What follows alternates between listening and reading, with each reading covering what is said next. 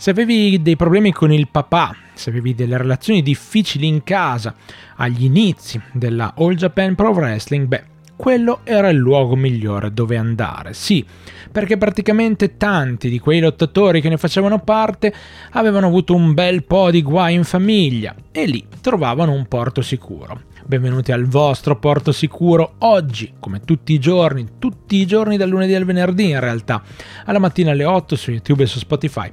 Potete ascoltare una pillola di un lariatto al giorno e conoscere un pochino di più il mondo del Pro Wrestling. Oggi parliamo di Yoshinari Ogawa, lottatore che conoscete ancora oggi, ancora oggi in forza alla Pro Wrestling Noah.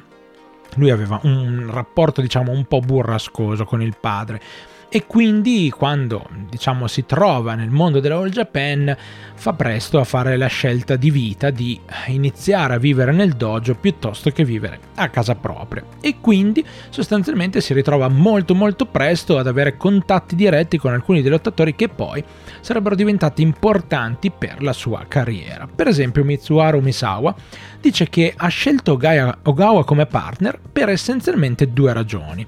La prima perché gli sembrava sprecato come un semplice junior heavyweight, uno dei tanti lottatori che in quel momento nella All Japan faceva veramente fatica a uscire, e la seconda perché comunque osservandolo e vedendolo lottare diceva: caspita, ma questo nelle basi, nella tecnica è decisamente più bravo del sottoscritto, quindi Misawa dice me lo porto dalla mia parte e lo faccio diventare il mio tag partner.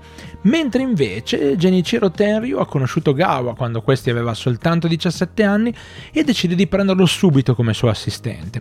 Yoshinari era timido, silenzioso e molto efficiente e quindi rientrava perfettamente nelle caratteristiche ricercate da Tenryu, il quale decise di avere un obiettivo importante per questo ragazzo, cioè insegnargli il più possibile per renderlo, diciamo, di qualcosina di più rispetto a farlo ricordare come semplicemente il suo secondo.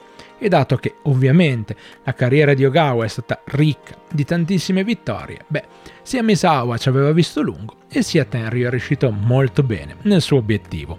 Grazie di cuore per aver ascoltato anche questo Lariatto, ci risentiamo ovviamente ogni giorno dal lunedì al venerdì alle otto su YouTube e su Spotify. Un Lariatto al giorno torna alla prossima, ci sarò sempre io, Stefano, una delle voci di Lariatto, a presentarvelo per voi. Ci risentiamo alla prossima.